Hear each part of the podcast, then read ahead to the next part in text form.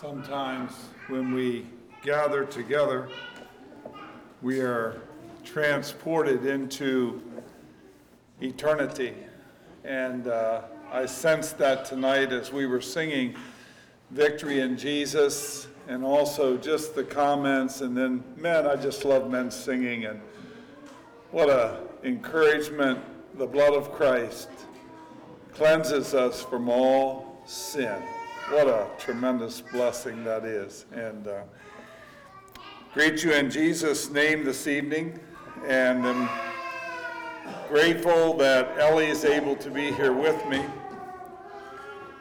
Um, we had a good trip back. And the other thing I wanted to say, just the uh, little expressions of kindness and uh, gifts. I think both nights I went out to the car and there was a basket or a, a goodies there, and uh, I sure enjoyed some goodies on the way home last night uh, as I was headed back to Delaware. And so, thank you so much for your kindness and for your love. And I don't know what you think, but you know, for the evangelist coming in, there's so much that he receives or we receive by being among you. And I'm already, tonight, it's like the third night, and I feel, I find my heart being pulled towards you guys in ways that just bless me. And I,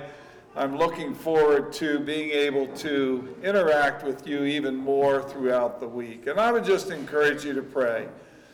I've learned long ago the enemy is determined to keep us from hearing the truth and from responding to the truth. And it's the prayers of God's people that are able to overpower his determination to take away from what God wants to do in our hearts this week. And so I just encourage you to pray much for these meetings together. And let's bow our heads and sing together, Come Gracious Spirit, Heavenly Dove, as a prayer song for tonight. Come, gracious Spirit, Heavenly Dove,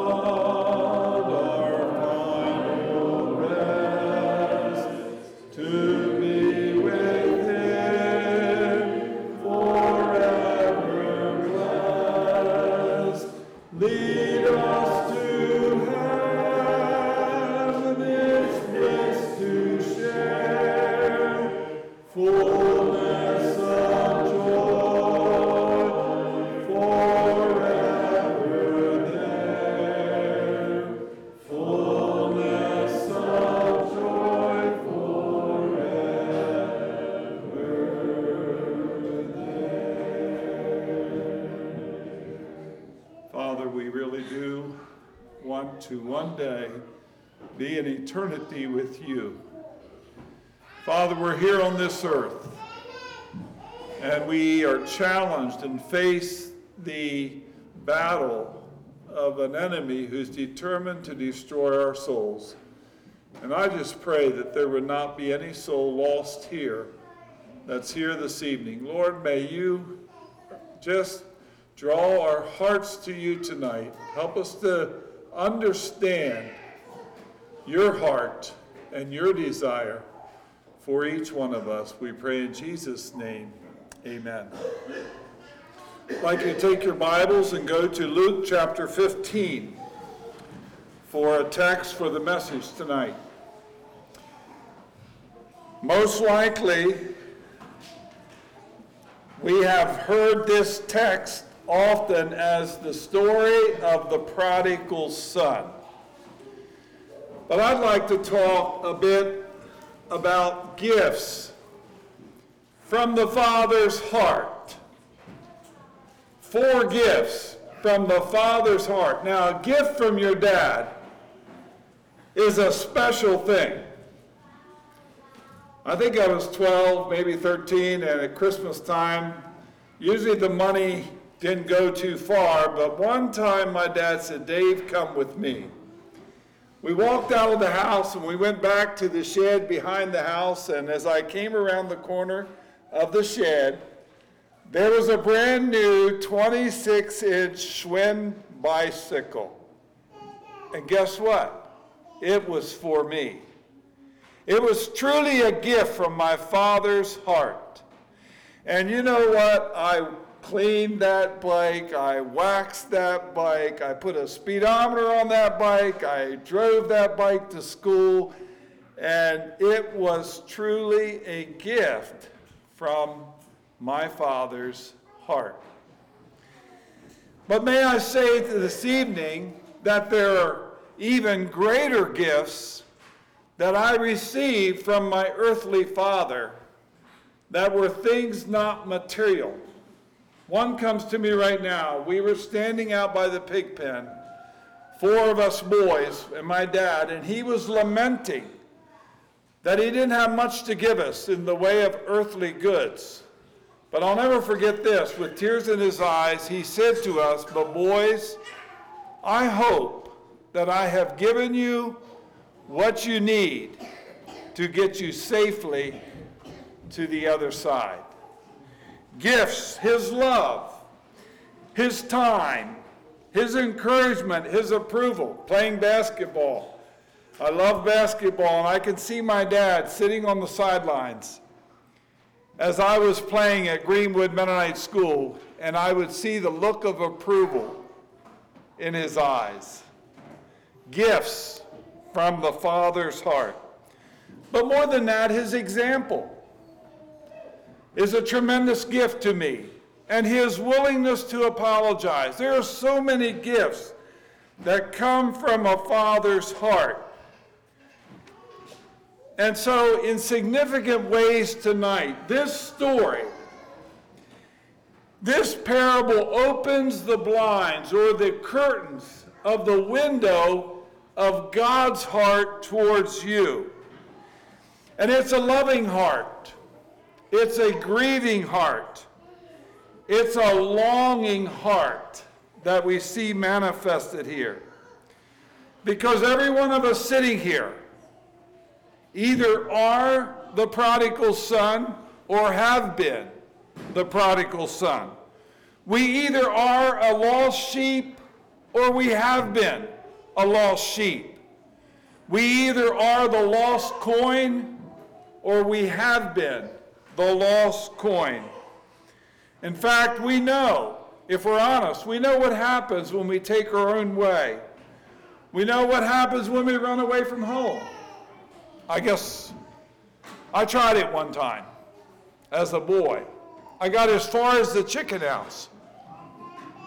It was rather lonely out there my intent of making them feel bad for the way I was treated translated then into feeling very much alone and lost. and I soon made my way back into the loving confines of our home. We know what it is like to give into the flesh and to give into sin. And all of us sitting here have either been impacted positively or negatively by our earthly fathers. And yet, somehow, God has chosen, and I love this, He's chosen this analogy to somehow communicate to us, this word picture, to illustrate to you and I the kind of relationship He wants to have with each one of us sitting here tonight. Can you affirm with me this evening that fatherhood, as God intended it to be, brings some tremendous gifts to children? It brings an identity, an acceptance, a security, a protection. It brings a heritage. It brings a future. Gifts from the Father's heart. But I ask this question tonight What happens? What happens, people, when something goes wrong? What happens when the serpent slithers into the human family? What happens when sin robs the family of its heart and its soul? When tragedy takes the gifts of a father's heart away? When there's anger? When there's deprivation and abuse? When instead of joy and laughter, there are tears and sorrow. When instead of love and goodwill, there is tension and strife in the family. When instead of closeness, there is distance. None of you have used the silent treatment, I'm sure. My dad used to use it sometimes, and my mom, with her humor, would try to try to get him away from the set jaw. when instead of wholeness, there's a hole in the heart. Several weeks ago, we were at a church, and after the service, I got a call from the mom, and she said, Dave, could you all come over? Her 12 year old daughter was really struggling and was trying to hurt herself. And I didn't know what we would find, but I called home and got some people praying. In this home, the father had left the home. When I got there, this girl had calmed down, but she looked at me and she said, Brother Dave, how can God forgive my dad for what he's done? One night, coming home, we were at our house. Ellie and I were in the living room. And we had a young man. He was 16, I think, at the time, 17. He was living with us. And we waited up for him. He came from a home where he would run out into the woods at night when his dad came home because he wasn't sure what his dad was going to do. His dad had an alcohol problem, and so the relationship was really not there. And that particular night, I asked Ellie, I said, Should I go down to him? You know what? I went down to him, and he was laying across the bed in the, his bedroom, and he was just crying. And he looked up at me and he said, Dave, it's just not fair. He said, I try and I try, but it just seems like there's no way through. So, what happens when the enemy comes in and robs a young man, a young woman, of the gifts of a father's heart. It's one of the passions of my life. I think there are children that go through things that they should never have to go through. Makes me so sad and it makes me angry. And yet, let me say that in this analogy, we have the illustration of a heavenly Father who is a perfect Father, who illustrates what a dad could be and what a dad should be to his children. And this passage tells us that our Heavenly Father is no stranger to pain, to heartache, to disappointment, to sadness. See, God never created mankind to one day spend eternity, eternity in hell. God's desire is that every man is saved that every person spends eternity with Him. But you know what? We live in a broken and a world where sin has changed the picture for mankind. You see, sadly, not all the lost sheep are found. About a year ago, we got the word that my wife's only sister had taken her life. She was disconnected from family for 20 some years and had a terminal illness, but decided just to end it all. Not all the lost sheep are found. Not all of the prodigals come home. Not all of the elder brothers come inside to the party. I recall being at Rosedale as a student when Ministers' Fellowship happened there. And during this particular Ministers' Fellowship, the one in charge invited all the pastors to the front of the church who had wayward children. I'll never forget that. As one pastor after another often in tears, came to the front of that sanctuary, concerned for their wayward children. But in spite of the reality that not every lost sheep comes home, yet we discover in the character and heart of our Heavenly Father some tremendous gifts. And I want to read beginning at verse 11 of this passage of Scripture. Very familiar. He said a certain man had two sons. The younger of them said to his father, Father, give me the portion of goods that falleth to me. And he divided unto them his living. Not many days after, the younger son gathered all together and took his journey into a far country. And there he wasted by the way, if you're here tonight and you have Christian parents who love you and care for you, you ought to thank God. And you also ought to thank them. You have a gift that many people in our world never experience. A guy I was working with one day, he said, Dave, can I ride with you back to the shop, which was at Milford? And I would have thought he had no interest in spiritual things. He had earrings, he had all sorts of things. And we get into the van, and he said, Dave, what do you guys believe? And I began to share with him what we believed. And you know what? He got really quiet.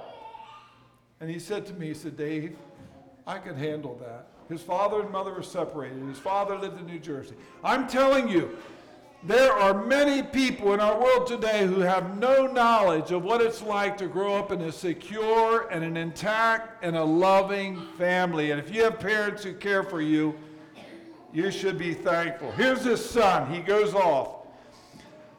When he had spent all, there arose a famine, and he began to be in want. He went and joined himself unto a citizen of that country. And he began to be in want. He would fain have filled his belly with the husk that the swine did eat, and no man gave unto him. And when he came to himself, he said, How many hired servants of my father's have bread enough and to spare, and I perish with hunger? I will arise. I love this.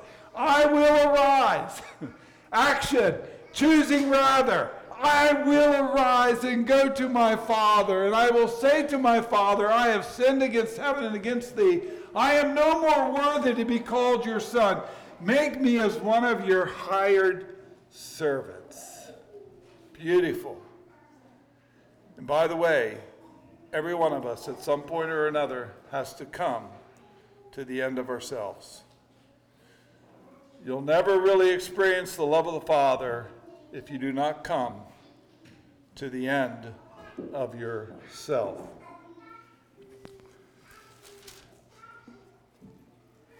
He arose. Here it gets really loving. It's really interesting. He arose and came to his father, but when he was yet a great way off, note that. When he was yet a great way off, his father saw him and had compassion and ran and fell on his neck and kissed him.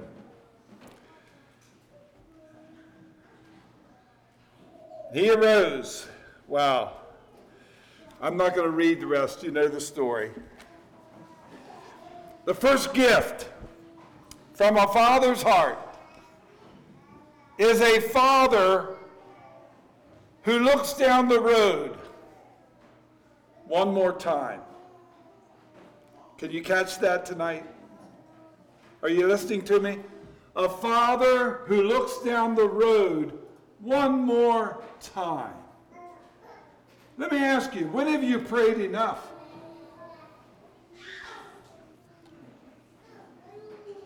I think of a dear sister in our church whose son was my best friend. We accepted the Lord the same night. We were baptized together. But you know what he told me? He said, "You know what, Dave? I would get I would give anything to have a dad like yours." In fact, he told me one time, he said, "Sometimes I just want to sit in the woods with my gun and blow my dad away." When his dad was in the hospital for gallbladder surgery, this young man ran away. Went to his brothers in Texas. He wandered in a spiritual wilderness for 40 some years, but right up here in the front of the church on a Wednesday night, his mother again and again would say, and we had prayed and prayed and prayed, she'd say, Let's pray, let's pray for Paul. A father who looks down, this is the this is a, a perseverance, a, a love that perseveres against all evidence, against all possibility of return. A love that perseveres. Let's pray. Parents, let me encourage you never give up. Let's never quit praying for the wayward, for the ones who are lost, for the let's never quit seeking the lost. In fact, I really believe we should be seeking them even after they've left our circles, because down deep in their hearts, they really do wonder whether anyone knows, whether anyone cares. Let me tell you what happened. One Sunday, Paul walked into our church, and he sat in our Sunday school class. And in Sunday school class, the question was asked it was on the parable of the sower. The question was asked, Do you sow seed on the hard soil? I don't remember the answer, but after Sunday school, Paul came up and sat with me, and I remember thinking, I wonder if he can still sing. He had a tremendous bass voice. And I kind of think we sang the song, Dear Lord, take up the tangled strands where we have wrought in vain. After the service, he talked to a few people, and then he made his way home to Oklahoma. His wife wasn't with him.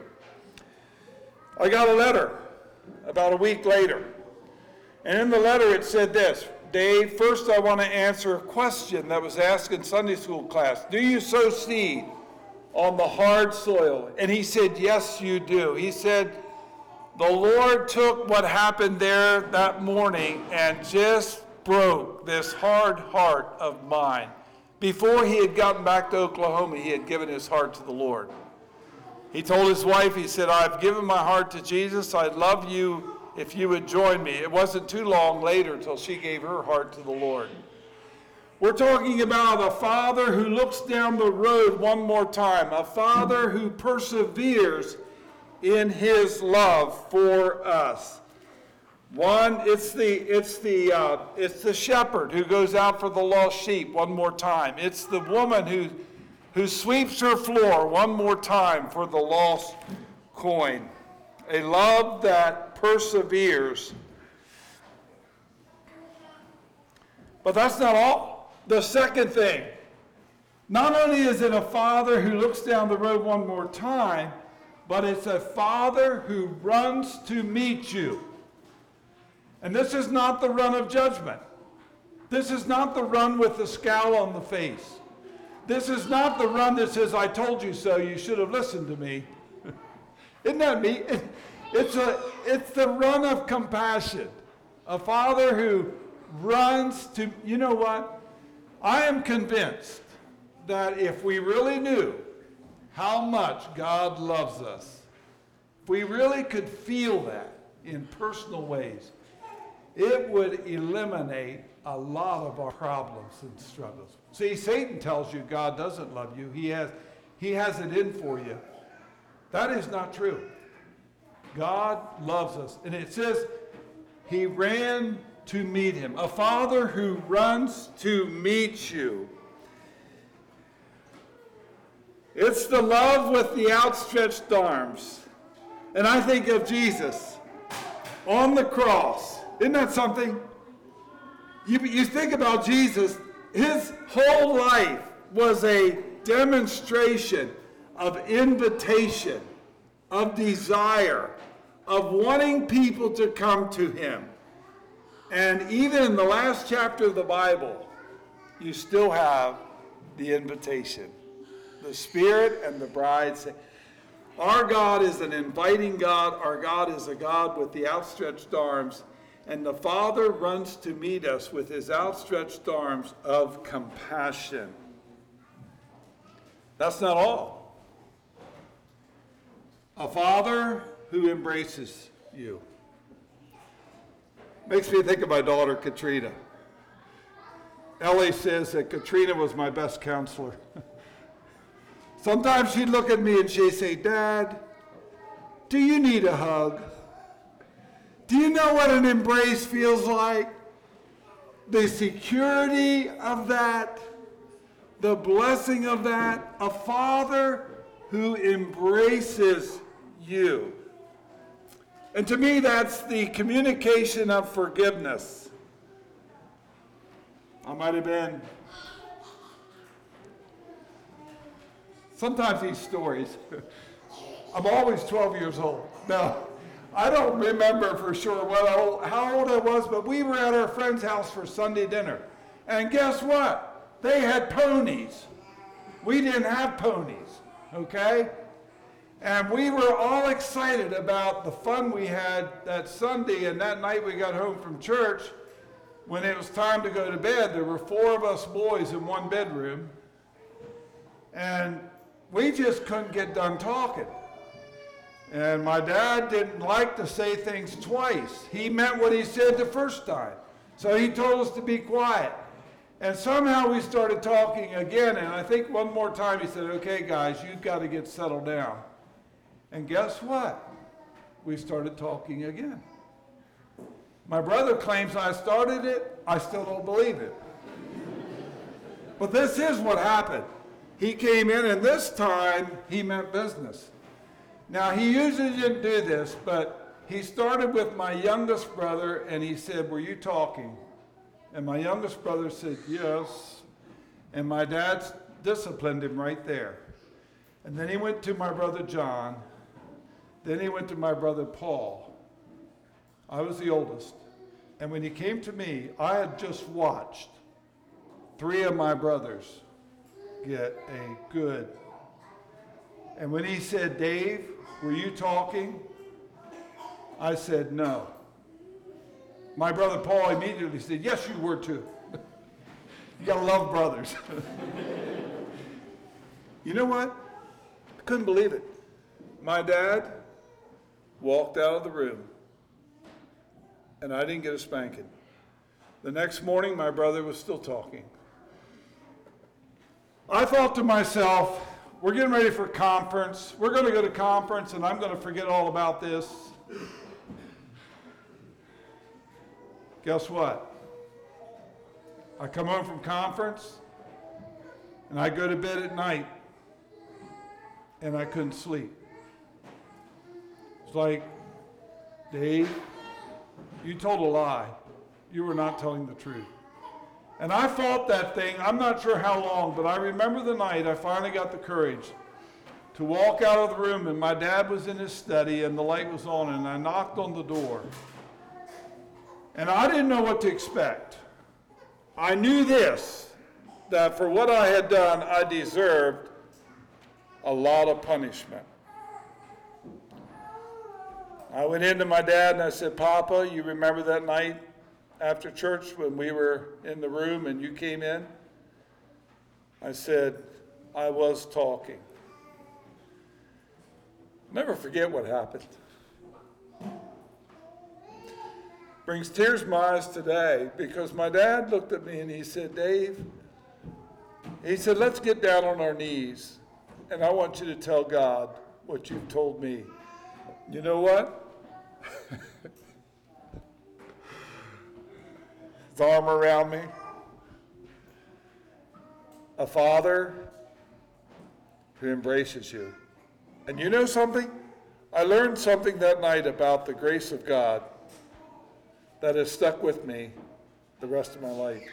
And I can honestly say that my relationship with my dad probably took a turn in that event to lay the foundation for years of blessing with each other. Father who embraces you. But we're not finished. we got one more. A father who gives you a place at the table. A father who gives you a place at the table, and that's restoration. You have perseverance, you have compassion, you have forgiveness, and now you have restoration. A love that communicates. I mean, new shoes, a robe, a ring, and a fatted calf? Can you catch the significance, people, of a father's love? So often in our relationships, are you listening to me? So often in our, are you listening to me? So often, are you listening? So often in our relationship, we put people in boxes. We say, He made his bed, let him lay in it.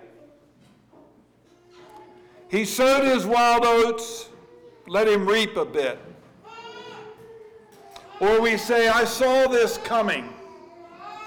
Or you might say, that's just the way that family is. And in the eyes of the elder brother, dad had crossed a line. I mean, a robe, a ring, shoes, and fat. You gotta, you gotta be kidding me. We dare never forget, brothers and sisters, that sin, are you listening? Sin carries a tremendously high price tag. And what the prodigal son knew more than the onlookers, more than his elder brother, was the price and the cost of his sin. And he would never forget. But to rub failure in people's faces, to make people pay, to punish with gossip and condescension, to withhold a place at the table, is not the fatherly way. Is not the fatherly way. Dietrich Bonhoeffer says something that has affected me. He says, Anyone who has seen the wretchedness of his own sin that nailed Jesus to the cross will never be horrified by the rankest of sins in a brother or sister but will simply say that but for the grace of God, there I go.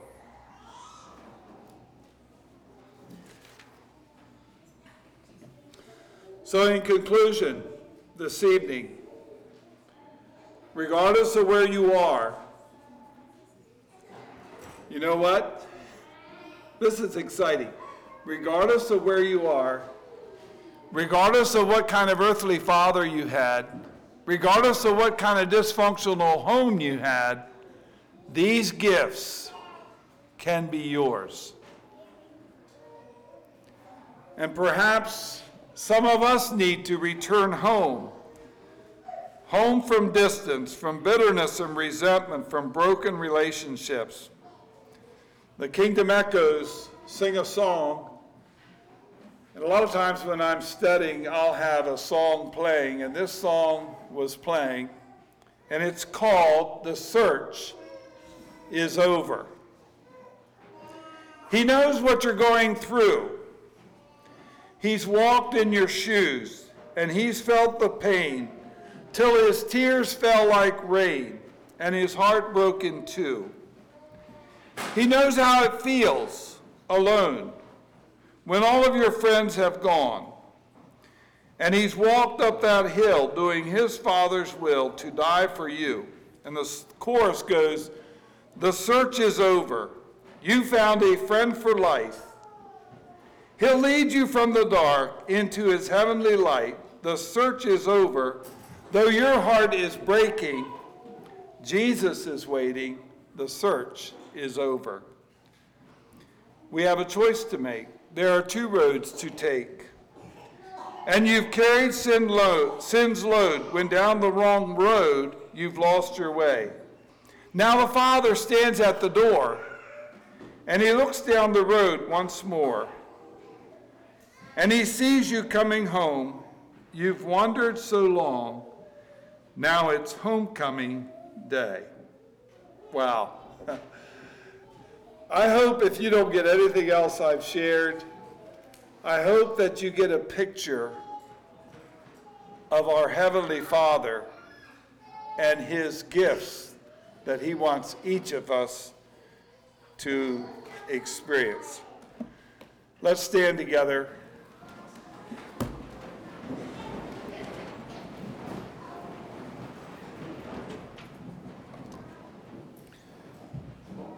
As we close our eyes, I would like for us to sing several verses. It's number 395, if you want to turn to it. Have thine own way, Lord. I think most of us know this from memory.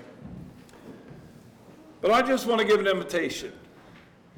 And the invitation is this if God has been calling you, if God has been speaking to your heart, and you've sensed his call, Maybe you've never accepted Christ as your Savior, but you want to do that. Or maybe you've wandered away and you want to come back. I'm just going to invite you to come forward as we sing together with our heads bowed and just praying to the Lord to accomplish His purpose in our midst tonight. We'll sing all four verses of this song together. Have thine own way, Lord.